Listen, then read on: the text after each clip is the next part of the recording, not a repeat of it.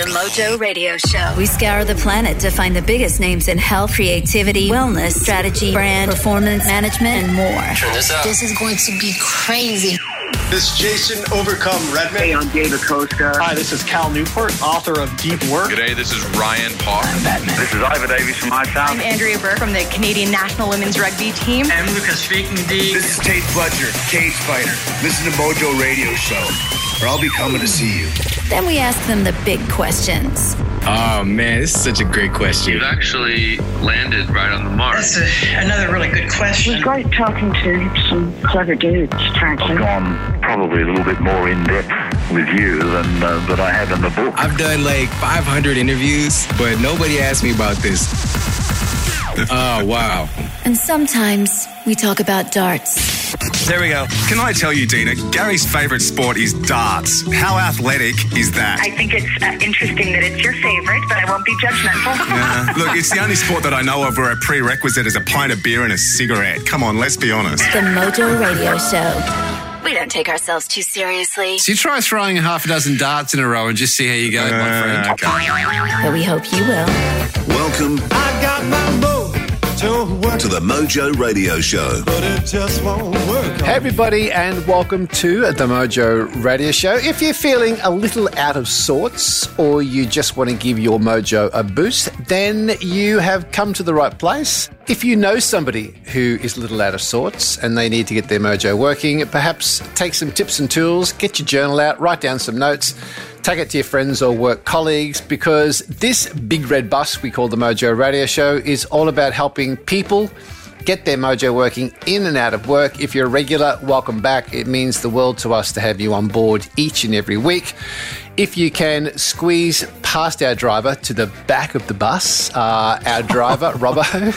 Thank you so much for that eloquent intro. Who ate the uh, Tim Tams in the cookie jar, you fat bastard, you fat bastard. yeah, bastard. that's right. Actually, Lola, can you check the Tim Tam stocks, please? Ordering Tim Tams. oh, thank God for Lola. AP, welcome aboard the bus. Um, thank you. The dulcet tones of Andrew Peters. Where would the show be without Andrew Peters? Goodness me. We wouldn't have one, really, would we? We'd probably be on the right hand side of iTunes in the, in the top downloaded yeah, that's shows. Right. That's where it'd probably be. Now, this could be true, but. Uh, to get us started, Lola, here's a challenge for you this morning, my friend. Play us something Canadian. I'm on it.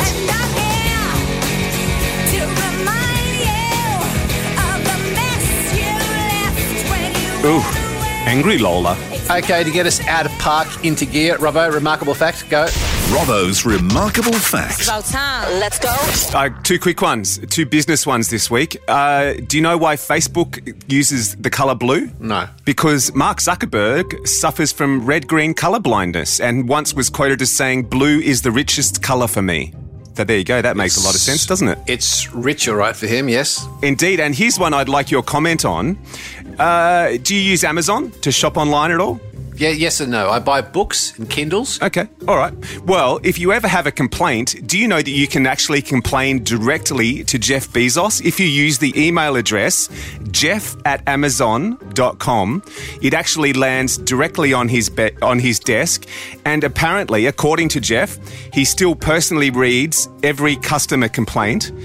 Occasionally, he'll reply to them himself, but normally he forwards them to the relevant person in the office with a question mark, and then they have to come back to him within 24 hours with an explanation as to why the problem was there in the first place. So, I'm interested in your thoughts in terms of customer service and running a business. Is that out of the ordinary for CEOs, or are they across their business to that micro level regularly? It's extraordinary. I mean, the fact that the question would be, does he do it? Is it is it a myth, or does he actually do it? First question. If mm. he does, uh, then no, it's quite extraordinary. Have the management team of airlines ever flown in the back of a plane when they say, "Sir, here is your special meal"? Mm. There is nothing special about that meal. Has anybody who's ever tried to buy insurance sat on the line and had to wait 20 minutes? You finally get through. They don't help you, then say, Now, is there anything else I can help you with today? I mean, mm. answer your question, no. Incredible, isn't it? I was, I was surprised by that. Now, I've got one for you. A big part of marketing, which is what we're going to be talking about today, is proofreading, right? Yep. This is a either what were they thinking or this is not just remarkable, it's unbelievable. 46 million of Australia's new $50 notes had been printed with a typo. really? the new and improved, in inverted commas, $50 banknote was rolled out last October. Yes. And with all the people who should have been going through and proofreading, all the counterfeit processes on that yellow note contains a typo. They misspelled the word responsibility. so who's responsible for that? I'm Anna Devenna. I'm also known as the Sleep Muse. I help people get a great night's sleep. And often when people are struggling with sleep, I suggest that they listen to the Mojo radio show. And when they do, they fall asleep instantly.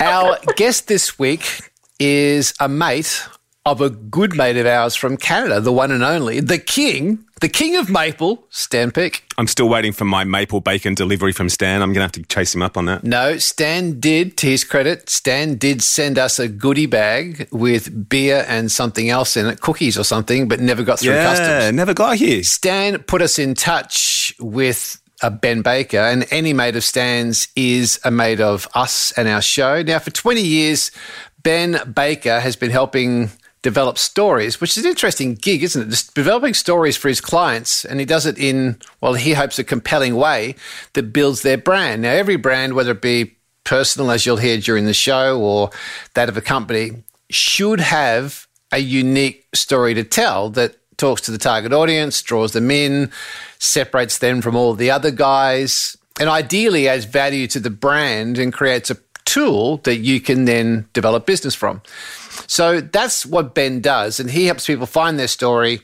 He helps them tell it in a compelling way that makes it authentic and memorable. He's a good guy. And if you enjoyed the Stan Peake interviews from back in the day on the Mojo Radio Show, you'll love this guy. Ben's an author. He's a keynote speaker, he's a consultant, and he is here on the line. Ben, mate, welcome to the Mojo Radio Show. Oh, thank you. I'm the one with the funny accent. I appreciate you guys letting us on from across the pond, so I appreciate that. Thank you, our good friend Stan Peake, who is a good friend of yours and a great friend of our show, for introducing us. When when people meet you, as we are for the first time, and somebody says, what do you do? How do you like to reply? Well, the first thing I usually tell them is I like to cause trouble. But that's that once we get past that, you know, it's it's it's what I do is I work with people to help them engage, retain and grow their employees. Is probably the easiest way to do it. I work to help build leaders at any level within companies. You speak a lot about personal brand in yeah. retaining people in an organization does personal brand play into your strategies for doing that? It absolutely does. You know, I find, especially with leaders, leaders need to understand who they are. And first of all, I hate the term managers. I, I am on a kick to get rid of the term manager and get into team leaders or call them leaders in one way, shape, or another.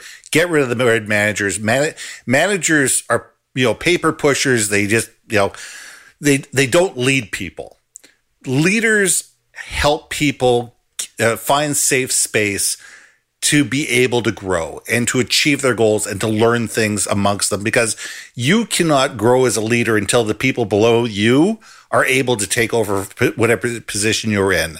So I work a lot with management teams, leadership teams to be able to help them understand who they are, what they do, why they do it, and allow them to build the confidence and the trust with the people that they work with that they're going to be able to give them the vision that they need to be able to succeed. This is a little off ramp for us here, but in order to do that, to, to be developing people to step into your shoes, yeah. then ego must play a part of that. It must be from a leader's perspective, being able to put ego to the side because you are basically training training someone to take your position so you can become redundant in that role.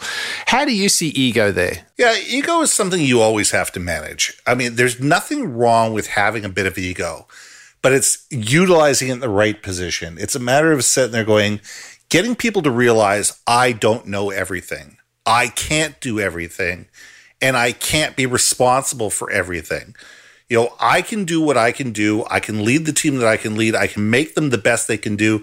I can, when we all work together, we all succeed, you know, and build people up that way. But if people are sitting there and say, it's all about me all the time, you know, every day of the week, you know, the people below them, the people that work for them or work with them, realize that. And they're not willing to listen as often. If if you're always hearing somebody sit there and say you know listen to me because i know best it doesn't really resonate very well. Or because i said so. Those things don't resonate well and they tend to have the opposite effect of what you're looking for. Things there's no doubt that the impact of if we go back back to when you and I were starting out in business, things were yeah. very different than they are today. We had very little access to the world around us on a minute by minute, if not week by week basis. Is True. the way that today's media operates in traditional and non traditional, do you think that the comparison people have in roles, whether it be leaders or workers, do you think the easy access to the world around us is putting pressure onto today's worker based on that comparison? Yeah. And, you know, if, if I look at my book, uh, my book is called Powerful Personal Brands, a hands on guide to understanding yours. I, I go into media and social media it quite an extensive basis. And what I realized is when I was looking at this is that people are under an enormous amount of pressure. They're always looking at their social media feeds and they're always looking at people they perceive are better than, than them or more successful than them or have a bigger house or a bigger car or, you know, better looking spouse than they are. Because whatever you look at in social media, the algorithm feeds you more of that. So you're always getting pushed through the algorithm of if you're looking at, you know, successful people, the top 30 under 30 or whatever, that's what you're going to start showing up in your feed. And then you start buying into it and you start saying, well, I'm not as good as these people, or I'm not as, you know, I'm not as worthy. Or, or on the other hand, it says, well, wait a second, why do they have this and I don't? We both have MBAs. Why are they making a quarter million dollars a year and I'm not? And then you start getting into the inferiority complex and everything that goes along with that. And it's starting to get people to realize that the majority of the world is not what you see in social media. And social media is not always the truth. And be able to take things with a grain of salt and start being happier with who they are and be able to set goals based on their individual goals and not what the world expects of them. There's actually a line at the start of your book. You wrote, Who I am as a person and who you are as a person should not be determined by the things in our lives. A million dollar home is not your personal brand, it's a thing. But today it does seem that these things are defining our personal brand. At, what point do people start to get this, Ben? Because we we are living other people's worlds, and we do always post ourselves in our best light and in a lot of cases, even on LinkedIn, it's becoming a bragathon. Yeah. At what point do people get this to say, what's behind that facade? Who really am I as a personal brand? I take a look at things and say things are just things and they can be taken away in a moment's notice. You know, I got hit by a car six years ago and lost three and a half years of my life uh, you know, to, to you know, dealing with lawyers and accountants and, and physiotherapists and this and that and everything, and realize that, you know, things are just things. It's your health. It's, it's the people around you. It's the people that you can affect. And it's, it's the things that you do that to make the world a better place that really make people believe in who you are. Jeff, Jeff Bezos said it best. He said, you know, your brand is determined by you know what people say about you when you're not in the room.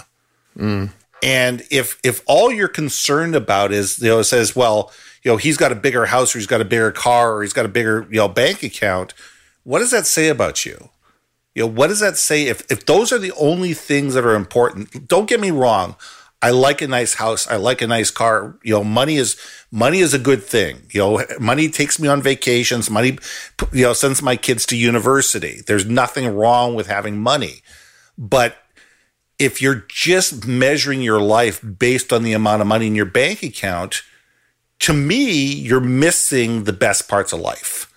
And you know, it it I you know, it took me years to understand that. When I was 30 years old or 20 uh, actually 29 years old, I was devastated that I didn't make the 30 under 30 list. You know, that was a goal for me. I wanted to be on the 30 under 30 list. That was the most important thing to me and to have a million dollars in my bank account by the time I was 30. And I didn't. And I walked around on my 30th birthday thinking that I was a failure because I didn't make that goal. And the question is, you know, it probably kicked me in the butt and made me think and say, say, really, was that the right goal? Was was that the right thing for me to be looking to achieve? And the answer ended up being no. But it takes a whole bunch of people, a whole bunch of different reasons to come up with the understanding of what's important, really important in their lives. That day when you woke up in the morning and you were 30, you looked at the most recent magazine and you weren't there. If you could go back to that very morning and sit down with a cup of coffee, put your arm around that young guy's shoulders and say, what would you say? It may seem like a travesty today, but you know what? In the end, you have your health, you're married, you have a really nice house, you have friends, you have you travel, you do amazing things, you're respected at work. Those are the things that are important. Those are the things that are going to stay with you. This is a day in your life. This is just one day in your life and one goal of many. And if this is the most important goal, you know, you need to start looking forward because you have another 60 to 70 years ahead of you to have other goals for you to, to, to achieve. Just look at this and say, what are you going to learn from it? What are you going to take away from this? How are you going to change your life to make you better and move on? You just mentioned the word the future. If you think specifically about personal brand, which is the book is about that, a lot of your work is about that. If yeah. you think about the future of the personal brand, Ben, what can you see? What's going to happen, do you think, in your mind? If you could hallucinate the area of personal branding in the future, the next three to five years, here's what's going to happen. What do you reckon? Well, I, I'm personally hoping that the influencer will go the way to the dodo bird. you know, that's that's that's that's just me. Um, I think that there's way too many people that have the look at me attitude, the the YouTube stars, the influencers, the Instagram stars, all those people that people sit there and say, I have to be like them because they're they're doing this on Instagram, so I need to be just like them. And I'm hoping to God that the that part of the world just dies and mm. we go back to the world where people are looking at their at their brand and sit there going, okay, how do I want people to think about me when I'm not in the room? That's what I should start be acting like, and that's what those are the goals that I should start moving towards. There's a quote that you have mentioned, and it is, "Why fit in if you were born to stand out?" Yeah. Tell us why does it resonate with you and how does that fit into personal brand? If I remember correctly, it's Dr. Seuss. Correct. Um, I'll, I'll have to remember. Okay, it is Dr. Seuss. The reason I love it so much is because if we're all the same, if we all think the same, if we all act the same, if we all speak the same, what's the fun of that? What's the fun? How do we learn? How do we get better? How do we, you know, how do we move forward? How do we innovate? How do we create the next whatever if we're all thinking in the same manner? You know, if, if you just are like everybody else, what makes you interesting? Why do I want to, why do I want to learn about you? Why do I want to be with you? Why do I want to, you know, inter- engage with you if you're just like everybody else? Each and every single person in this world has something about them that makes them unique, that makes them a little bit different that you know that is something that they're passionate about whether it's rugby or darts or cycling or swimming or skydiving or whatever everybody's got something in their life that they're passionate about and that it's something that is that is you know truly and uniquely them And those are the things that make you interesting. It, you don't have to have climbed Everest. You don't have to have swam at the bottom of the ocean. You know, it's the little things that make people different that make them interesting. And that those little nuances is what makes the world a better place. Do you think people are doing it but don't recognize it, Ben? Or do you think yes. people are just not putting themselves in a place to create that? I think two things. I think that a lot of people are unaware and don't take the actual time and the effort to understand who they truly are. To actually, you know, dive into, you know, who am I? What do I believe? What am I passionate about? What do I, you know, what am I willing to fight for? What am I willing to fight against? Who are the people in my life that are important and why? you know a lot of people aren't willing to take that time. They they'll they'll sit there and say oh well family's important to me. And i go okay why why is family important to you? My job is important to me. Well why is your job important to you? And a lot of people don't take the time the energy to actually ask that why question and find out what are the little things about whatever they do that actually matter to them and you know and differentiate them in the workplace you know and then you just have other people that just blissfully live their lives. You know, they just they just live their lives and they do what they do and you know, they're not looking for the greater purpose. They're just they're just are and there's nothing wrong with that if that if you're happy with that.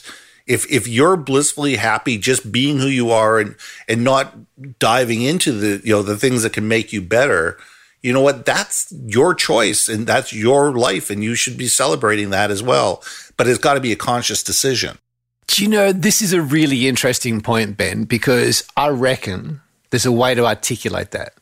And I reckon there are people who just heard those six or seven questions who believe they are blissfully happy, happy with their status quo, happy with their bit in life. And they'll go, yeah, that's a really good point somebody in the audience will have stopped the podcast and gone, rewind. Let me write down those seven questions. Let me pull the car over.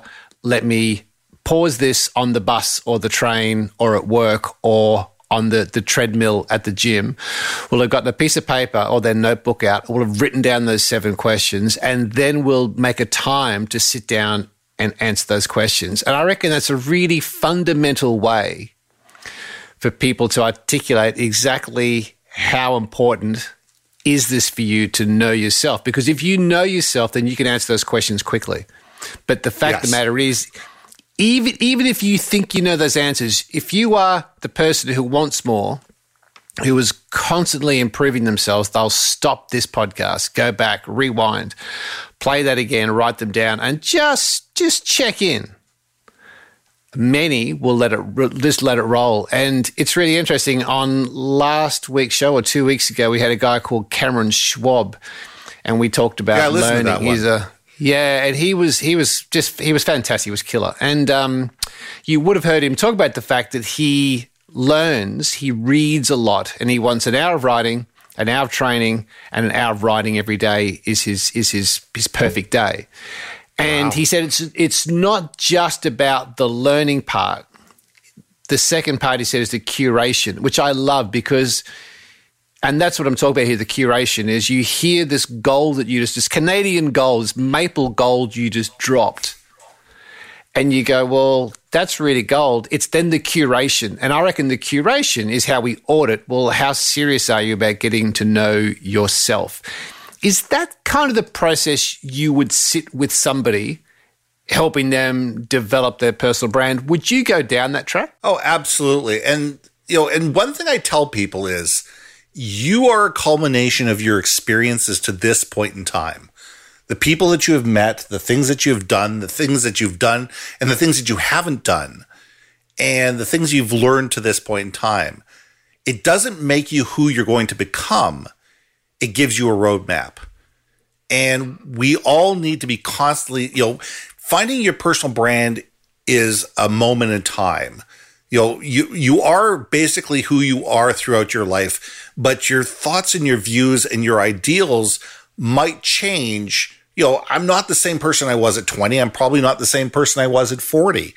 You know, and we because of different experiences I've been in, my thoughts, my ideas, you know, my beliefs have changed, you know, somewhat and have matured. So we need to be constantly evaluating. It's not just do this once and then leave it. It's okay, let's check back every five years and sit there going, what has changed? What's different?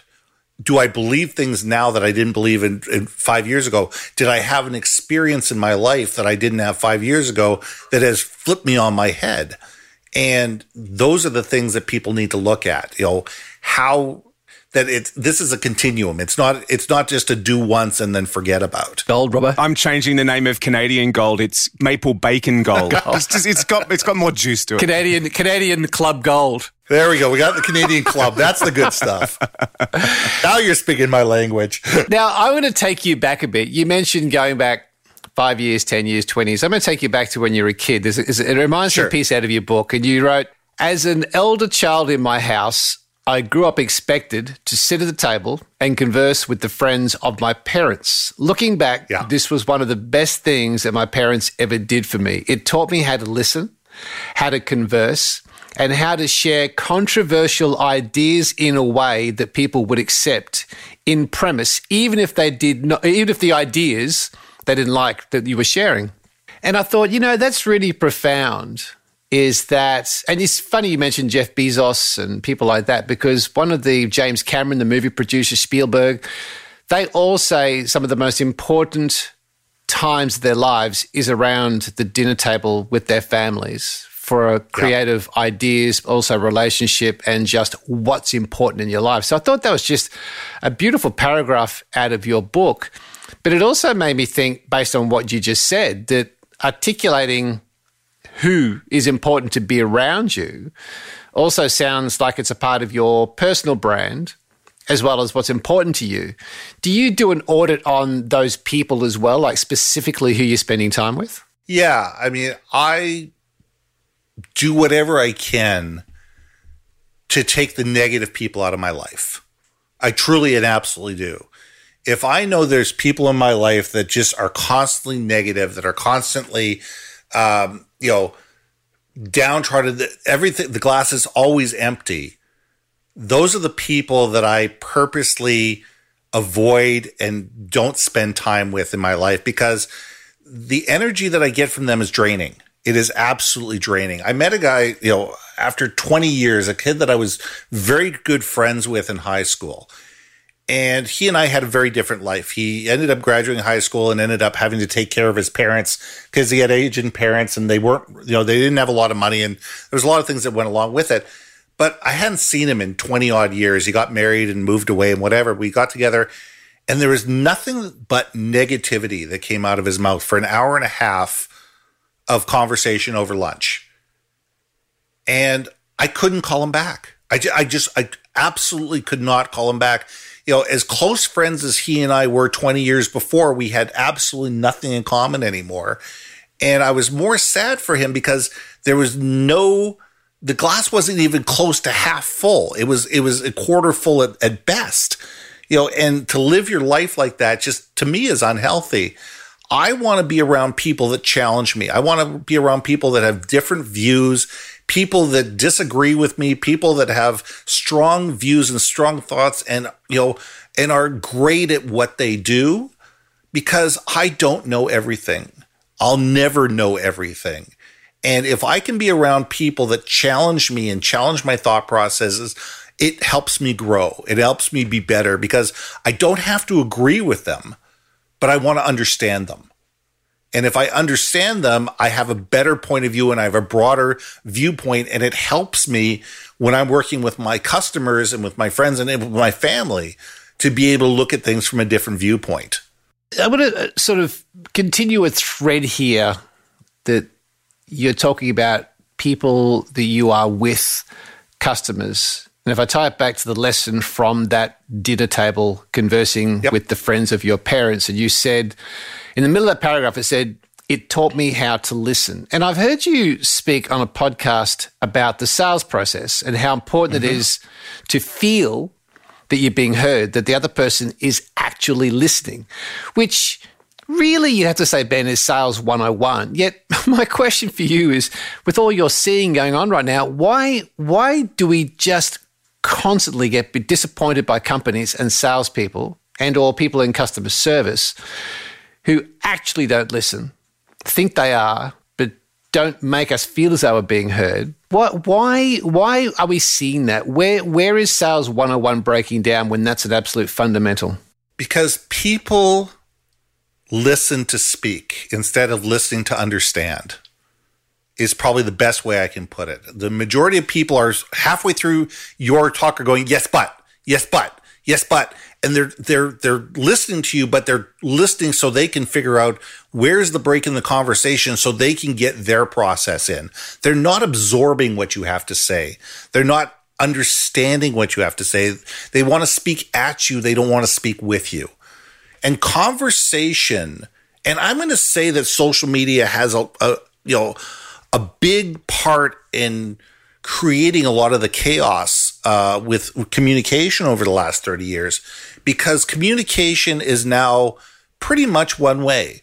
We put something out and then maybe it comes back to us, maybe it doesn't. You know, and and we we push something out, we send somebody a text out, we send an Instagram, Facebook message, LinkedIn, whatever, and maybe we get a response and maybe we don't. But so many people put something out there and then they don't wait for the responses and then they don't engage with the people that they're you know that respond on social media. So we're we're learning how to not listen to each other. And we're forming habits that make us lazy. And we just are trying to get our viewpoint out and not actually listening to what other people have to say. And it really is detracting not only for sales, but also inside companies because that's how miscommunication happens and chaos ensues. It just seems like such a valuable thing to teach people. Listening is a skill that builds trust. And without trust, there's nothing. I mean, you bring in the Seahawks. the Seahawks, the fans are known as the 12th man. You know, there's 11, there's a, an NFL football team, there's 11 players on the field the the fans are known as uh, the 12th man. And uh, if you look through the stands on the Seahawks you're going to see banners that say 12th man and number 12 and hmm. people walking around with t-shirts and foot uh, you know football jerseys that say number 12 and it really is an understanding that we are all part of the same. And that and that's what organizations or families or friends or whatever is to say we're all in it together you know, when I'm talking to leaders of organizations and they say, well, you need to do some workshops for my team, I go, no, I need to do some workshops including you. Because if you're not part of the you know, solution, you're part of the problem. And a lot of these CEOs in the C suite sit there going, no, no, no, you have, you have to train my people. I'm going, no, you're part of your people. you know, and it's, it, it, it, and some of them get it and a lot of them don't you know, a lot of them truly don't understand. They think that it's, it's not their responsibility to be part of the workshops that I do. You know, that's for other people. And I'm going, no, if I train your people and we get things and get better communication going, and then all of a sudden you're coming in and creating habits that are d- detracting to that, they're going to go back to whatever you say and what you're doing. You know, we all lead by example. We follow people based on what they do, not on what they say. You know, we we we look at people and we sit there and say, okay, they're saying one thing, they're doing another. I believe that what they're doing is probably what they truly believe, not what they're saying. You know, so it's really important that everybody in the organization is doing and saying the same thing in order to really create those positions where there can be empathy and people can truly understand each other. You talk about history and what history can tell us. What I'm curious about, Ben, is what can history tell us about the future that's in front of us? I think if we don't look at history and we don't learn from history, and I think actually the school system is doing a horrific job. I don't know what it's like in Australia, but in Canada, I think the school system is doing a horrific job explaining history because history says this is what we've done. These are the lessons that we've learned. How do we move past this? You know, it, it, if we don't evaluate our past and look at the good, the bad, and the ugly, what really happened, you know, and not the whitewashed version, what really happened, you know, we'll never learn from it and we'll never move beyond and we'll, we'll make the same mistakes over and over again.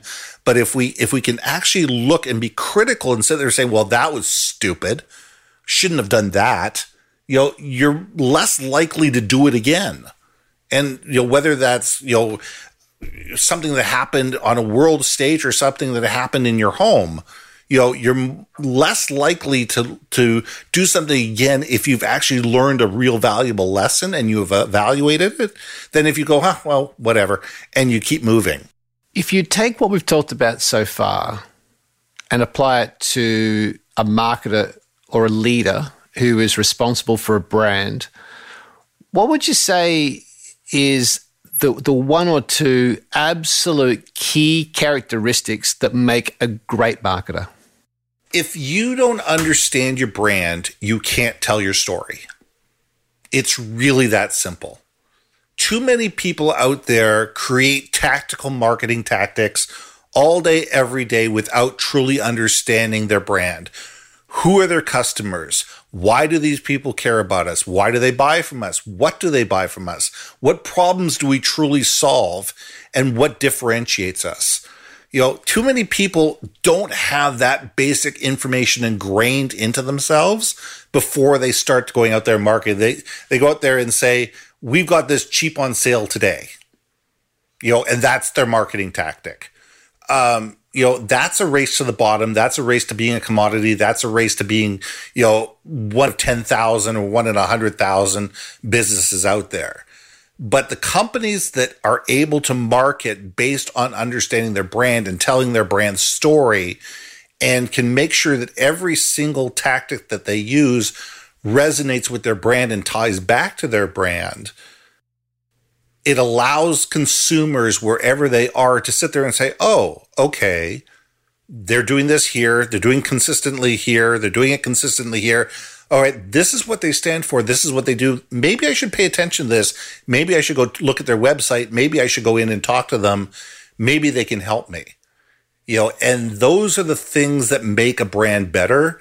And that's what makes marketing better is when you truly understand your brand before you go out there and even try to start spending money on marketing. You do a lot of learning and a lot of observations of the history and what's going on in the market now. And I, I think I heard you say that you choose to read articles more than books. Is that right? And if it is right, why yeah. why articles as opposed to actual books? I like a diverse opinion. I, I, I truly and absolutely do. I, I think that if I can, uh, in 2000 words, you know, there's a lot of information I can get and it allows me to be able to sit there and say, okay, let's find out what's going on in the insurance industry. Let's look at financial industry, the transportation industry, the, the, you know, avionics, whoever, and be able to read multiple points of view very quickly on the same subject and be able to sit there and say, okay, how do different, you know, authors think about this in you know in in terms of how it relates to their business.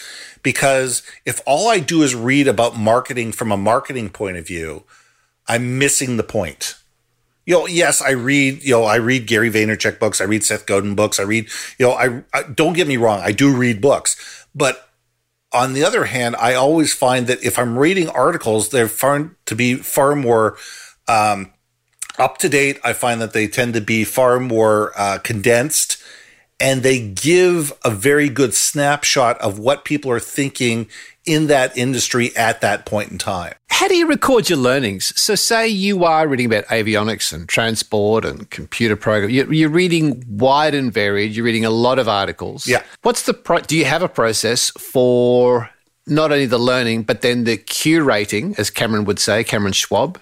How do you curate your learnings? How do you store them? And then how do you recall them? A lot of it comes down to I read a lot in order to write a lot.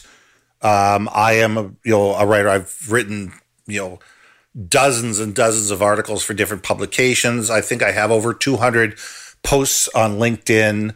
Um, you know, I've had 110 or 120 shows on the Your Living Brand live show.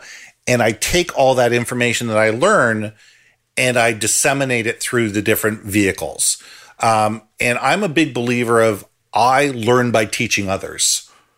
The more I can teach others, the more it becomes ingrained into my own brain.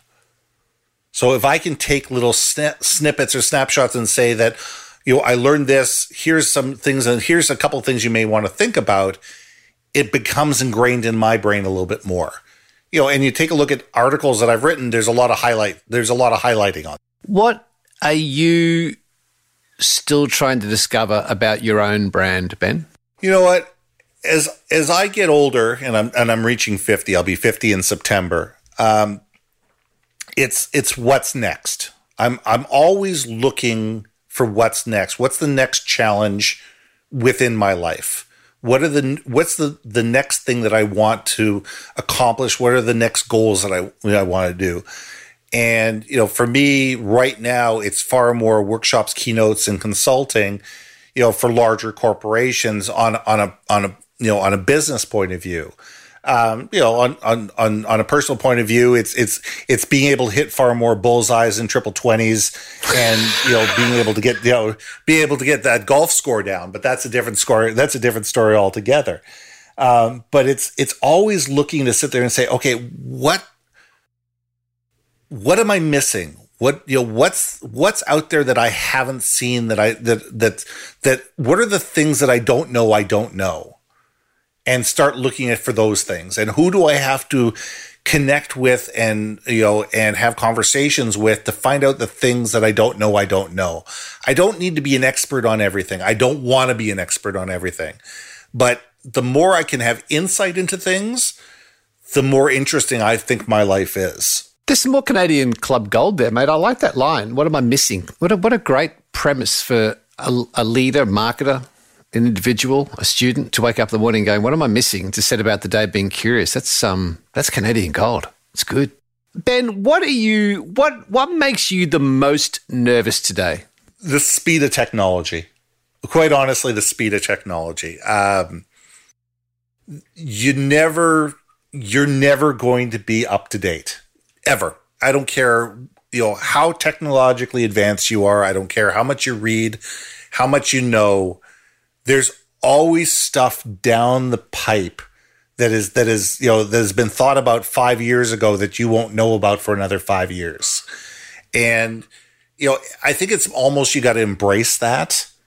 You know, I remember in the 1990s selling computers and telling somebody that the 486 SX20 with 120 megabyte hard drive and four megs of RAM was the last computer they were ever going to have to buy.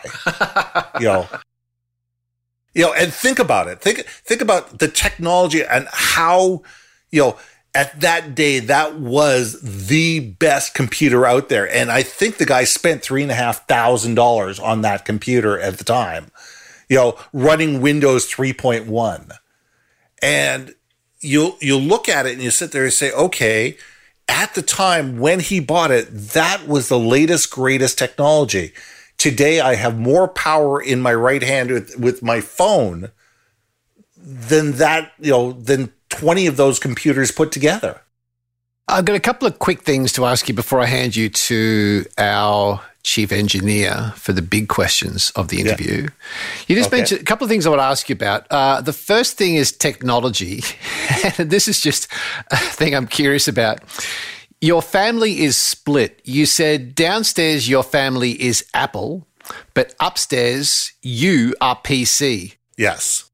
Is that a brand thing, functionality thing? Why? Why is that? I, I honestly think it's a functionality thing. I mean, it's interesting. I grew up with you know in 1984 we had the original Apple in our in our house. We had the original Apple with a RAM drive, and we originally you know we went to the 20 megabyte hard drive and the one megabyte of RAM, and you know we were we were the bee's knees at that point in time and I, you know, I started off with Mac, and and somewhere in university, I moved over to PCs. I think it was at that point in time, it was probably a cost thing, and I've been involved in PCs ever since. And it's just, it's just, for me, it's far more logical because I always wanted to be on the back end. I want to be able to go to DOS prompt and be able to look at the back end of things and this, that, the other thing. For my wife, it was functionality. The computer worked, you know, and the kids in Canada, I don't know if it, if it is in the US, but the kids in Canada, Apple went big time into education. And, you know, from the time these kids were in grade one, they were being introduced to Apple. So that it's very comfortable for them. You know, so it's it's one of those things that it was it just worked that way. So I'm comfortable on PC. I can still work a Mac. I have no problem with a Mac. It's just for what I do and the type of works that I that I do on a daily basis. I'm just more comfortable on a PC. Doesn't make one right, doesn't make one you know wrong. You know, some people liked Word Perfect, where some people like Word.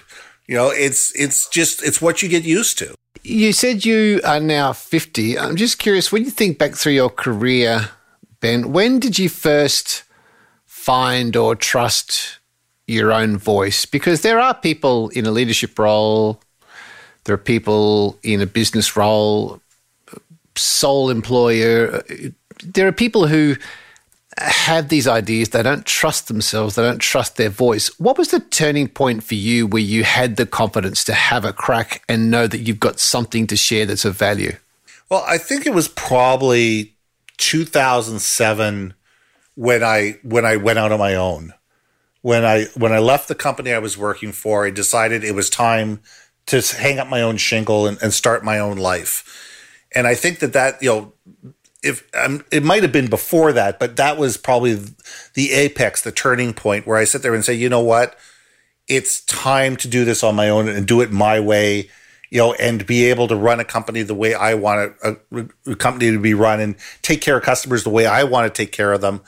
And when I walked out the door and I emailed all my customers to say, same great service, just to change a name, 85 or 90% of my clients came with me which I was expecting 60%.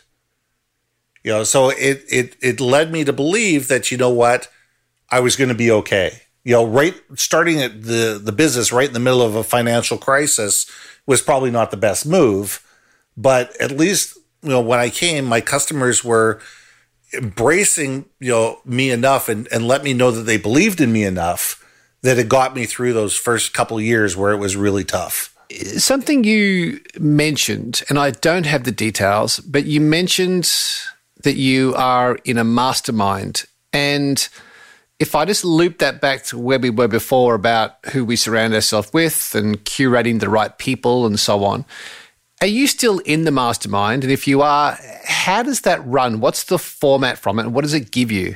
Yeah, I actually, uh, the, the mastermind broke up a, a, a few months ago. Um, and a lot of it came down to I couldn't get commitment of the people within the mastermind itself. Masterminds, great masterminds come together, they run their course and they tend to, you know, they tend to dissipate. And I find that, you know, a great mastermind for the most part probably runs somewhere between 12 and 24 months. Um, you know, and it, it, the reason that we, we came together was because of, of a mutual uh, belief that we were all stronger together you know, we had we had all met through a, a course together. Um, you know, it was and it was it was continuing on the thought processes that happened within a course, and it was it was fairly successful. But over time, people's needs changes, people's wants changes, and therefore the the the group broke up. But you know, what was valuable to me was was the difference in perspectives because these were people from all over North America. We we met on Zoom, you know, every other week. And a lot of it came down to, you know, I've run into this situation. I've never been in this before. Has somebody done this? And nine times out of 10, somebody had. And it, it, it, it was nice to have somebody who had been down a rabbit hole before and knew how to get out of it. I've heard you say that when targeting your perfect customer, you you talk about focusing on your champions and you name them a champion. And when you know who an absolute core champion is, then that allows you to say no. Yeah. Just talk me through that quickly is the why, because I think that's a really nice framing for it. And, and in your own personal experience, when was the last time you said no? Are you saying that you know whether I decide to, to go ahead with a customer or not say go ahead with a customer or firing Yes, a customer? yes, yes. The last time I fired a customer was a fairly major client, and, and it was you know it was probably about a quarter million dollar client, and you don't t- you don't do that quite you know loosely or, or rashly, and the reason that we ended up going our separate ways is because they called me unethical is probably the best way of saying it. I tried to fix a problem for them. They were not willing to take the the the advice that I gave them. They thought that I would. They disagreed with what I was doing, um, and you know they had signed off on something, and I was holding them to it. And they, you know, they were trying to back out of a situation that that they couldn't back out of, and you know, it just was one of those things that all of a sudden, when your ethics are being you know, questioned, the conversation ends because it's all about trust. If people don't trust me, they shouldn't do business with me. It's really that simple. You know, I, I there's seven and a half billion people in this world. I'm not going to be able to appease all of them. You know, I look for customers where there is ability to shake hands, disagree, and move forward you know, I'm not perfect. The people I work with aren't perfect, but I'm always sitting there going, how do we work through this together? If the mistake happens, let's figure it out. Let's understand what happened and how do we fix it together. And it's not about, you know, blame. It's about sitting there going, you know what? This happened. This is the situation. This is what needs to happen to be able to fix it. How do we do it? And sometimes it costs me money, and sometimes it costs me reputation, and sometimes I've had to stand in front of a, a board of directors and you know and take a knife for a customer to make sure that they you know they look good to their bosses, and I'm I'm okay to do that as long as there's long term relationship that's going to be built out of out of the the ashes of the phoenix, but you know it's got to be in a position where there's win win for everybody.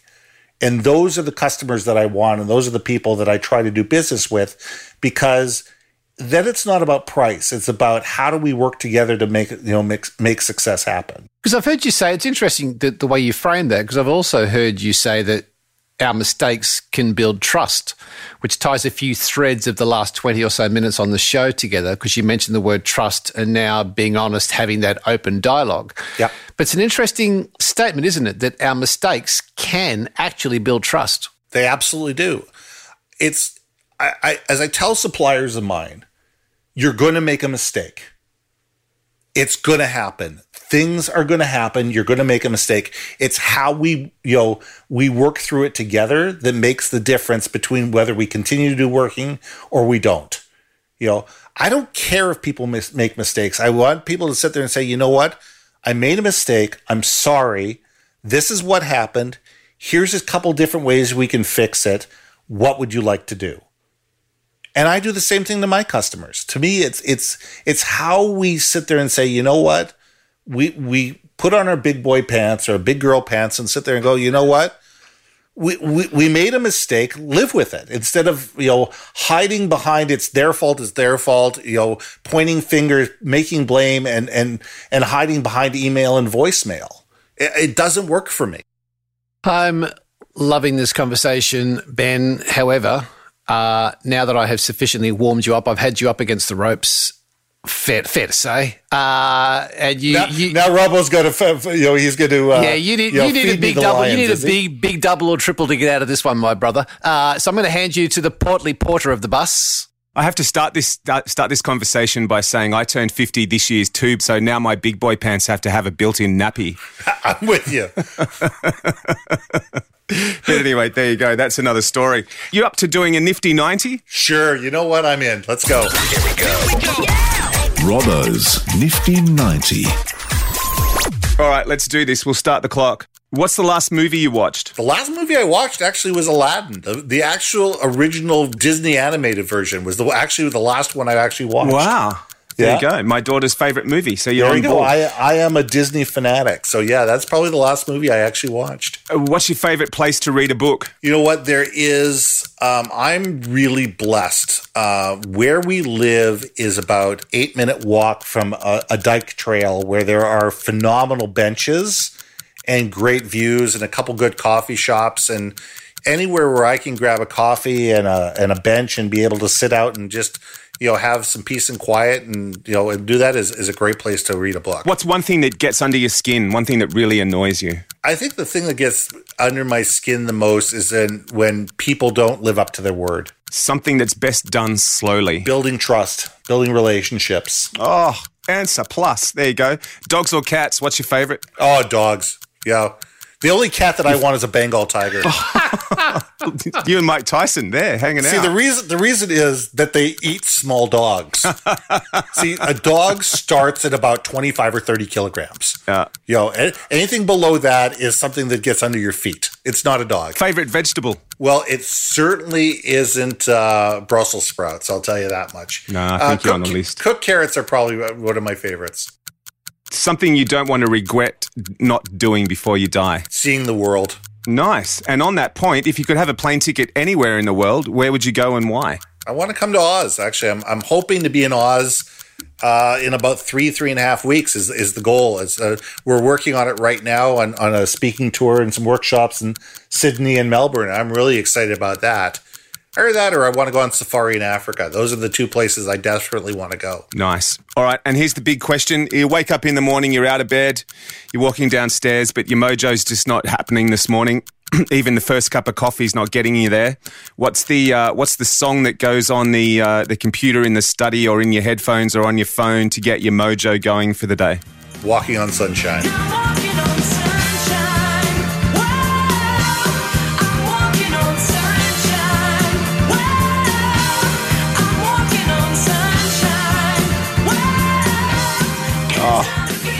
Bit of Katrina and the Waves. You got it. Good for you. That was the soundtrack for my first ever skydive. I love Oh, it. was it True really? story. We were playing that in the plane. And we were about to go, and the guy had that playing in the plane. And then we went to a nightclub and drank beers that night and played it over and over, because we lived we lived through the uh, through the experience. Yeah, there you go. If I was ever brave enough to skydive, I think I'd have to have Dreams by Van Halen. I think that'd have to be mine. There we go. No, it'd be uh, drop the pilot. No, don't drop the pilot because I got to get the plane down. Actually, no, somehow. it'd be it'd be status quo. Either that or ground control to Major Tom. There we go. There, we got Yeah, ground there you control to go. Major Tom. Yeah, yeah, yeah. I'm with you. It'd Space be Odyssey. Tora, Tora, Tora bombs away. uh, ben, this has been great. Any mate of Stan Peake is a mate of ours, and that's really interesting. You know, I Rob and I often talk about this. Is that you know I'm 57, 58 this year, so we've all seen media change dramatically over the years, and back in the day when we were in our 20s, there's no way you could make contact with an author or a thought leader or a speaker or anybody because you just really couldn't get to them. You had to write a letter to them. Whereas nowadays, through Exactly. technology, the advantage is, is that Stan can introduce us to you. You get to meet us. We get to spend some, you know, an hour together. And we have really made the most amazing contacts through the world of podcasts. And I think it's it's something that is not acknowledged enough about this is a medium, not only the learning, but just the contacts and also people who follow the show and people who support us on Patreon. They're, they're basically become mates. And I, I don't know. I just I just find, and you're a podcaster. I just find that it is one of the unsung great stories of podcasts that we can because we feel as though we could have a beer with you easily right now, and the conversation would go for hours with beers and darts. Well, it sounds like we might be in three weeks. Yeah, well, we're gonna have to try that one. I, I'd love that. Yeah. There you go. We'll find a we'll find a we'll find we'll find a pub with a board. All right. I'll, I'll, no. I'll bring my I'll bring my darts with me. And what you need to do is go back to the show a couple of weeks ago with Akshay, uh, the US Marine, who talks about Buddha, the second dart, and how that fits philosophically into life. It's a cracking story, and uh, we'll discuss it over a beer. I got I got to find that. now. Yeah. I love it. Six seasons ago, when we started this show, I never thought we'd be saying that darts can change your life. But there you go. We've just said it. I always knew it. You're just slow catching up. ben, thank you for your time, mate. Thank you. It's been a real pleasure to meet you online through the podcast. Hope we get to see you face to face for a beer, at some darts in Sydney or Melbourne for your trip out here. Good luck with your planning. Thanks again to Stan. And, um, mate, it's been a real treat. Thank you so much for your time. Hey, I've, I've enjoyed every minute of it. So thank you guys very a lot. And, uh, you know, I'm hoping we get to see each other face to face and have a pint. Take your marks. Hi, I'm athlete Deena Kastor, and I've run a lot of marathons in my time, but I've never been so happy to see the finish line as with Gary and Robbo on the Mojo Radio Show. I tell you what, amongst everything else, the Pekinator's got a great eye for talent, doesn't he? He's, he's handed us some hotties. He's dialed in. He's on the ball. So thanks again to Stan for hooking us up and introducing us to Ben. If you haven't heard the Stan Peake episode on the show, I will put a link to it in the show notes. Uh, and as a matter of fact, Stan has a new book out that he's currently working on. I'm halfway through the galley, as they say in the biz. Uh, it's a really good handbook for performance. So we will let you know when Stan's new book is on the shelf. The Mojo Radio Show. Pop quiz, hot shot. Pop quiz, hot shot. Go. Who is this?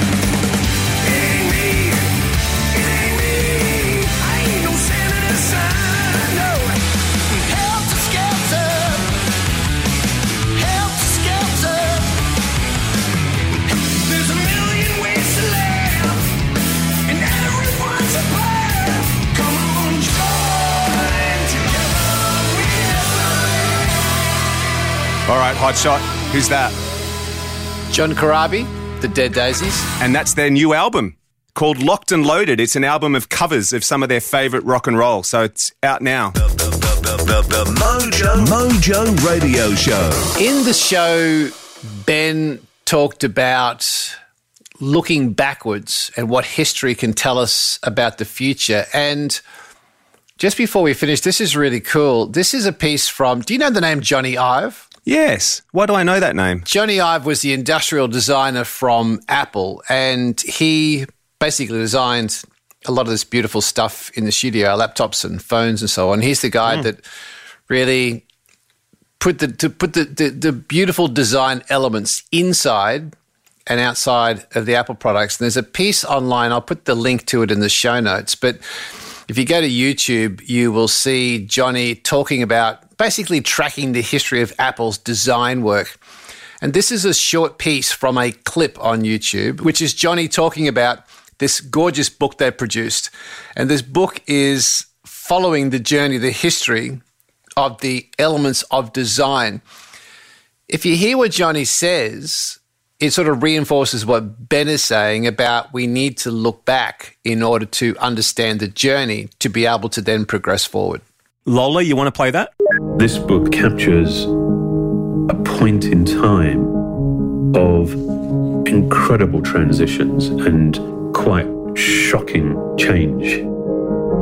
You understand the nature of an object so much more when you understand how it came to be. The book tells dozens and dozens of stories. You see momentum, you see learning. Of course, as designers, you live in the future.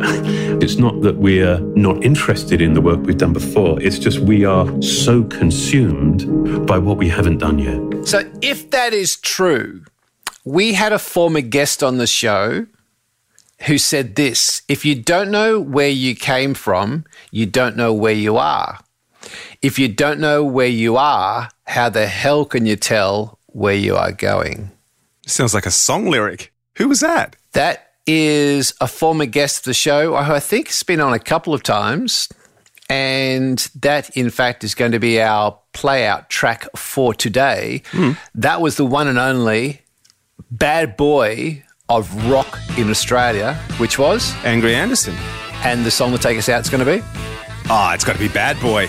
We're out.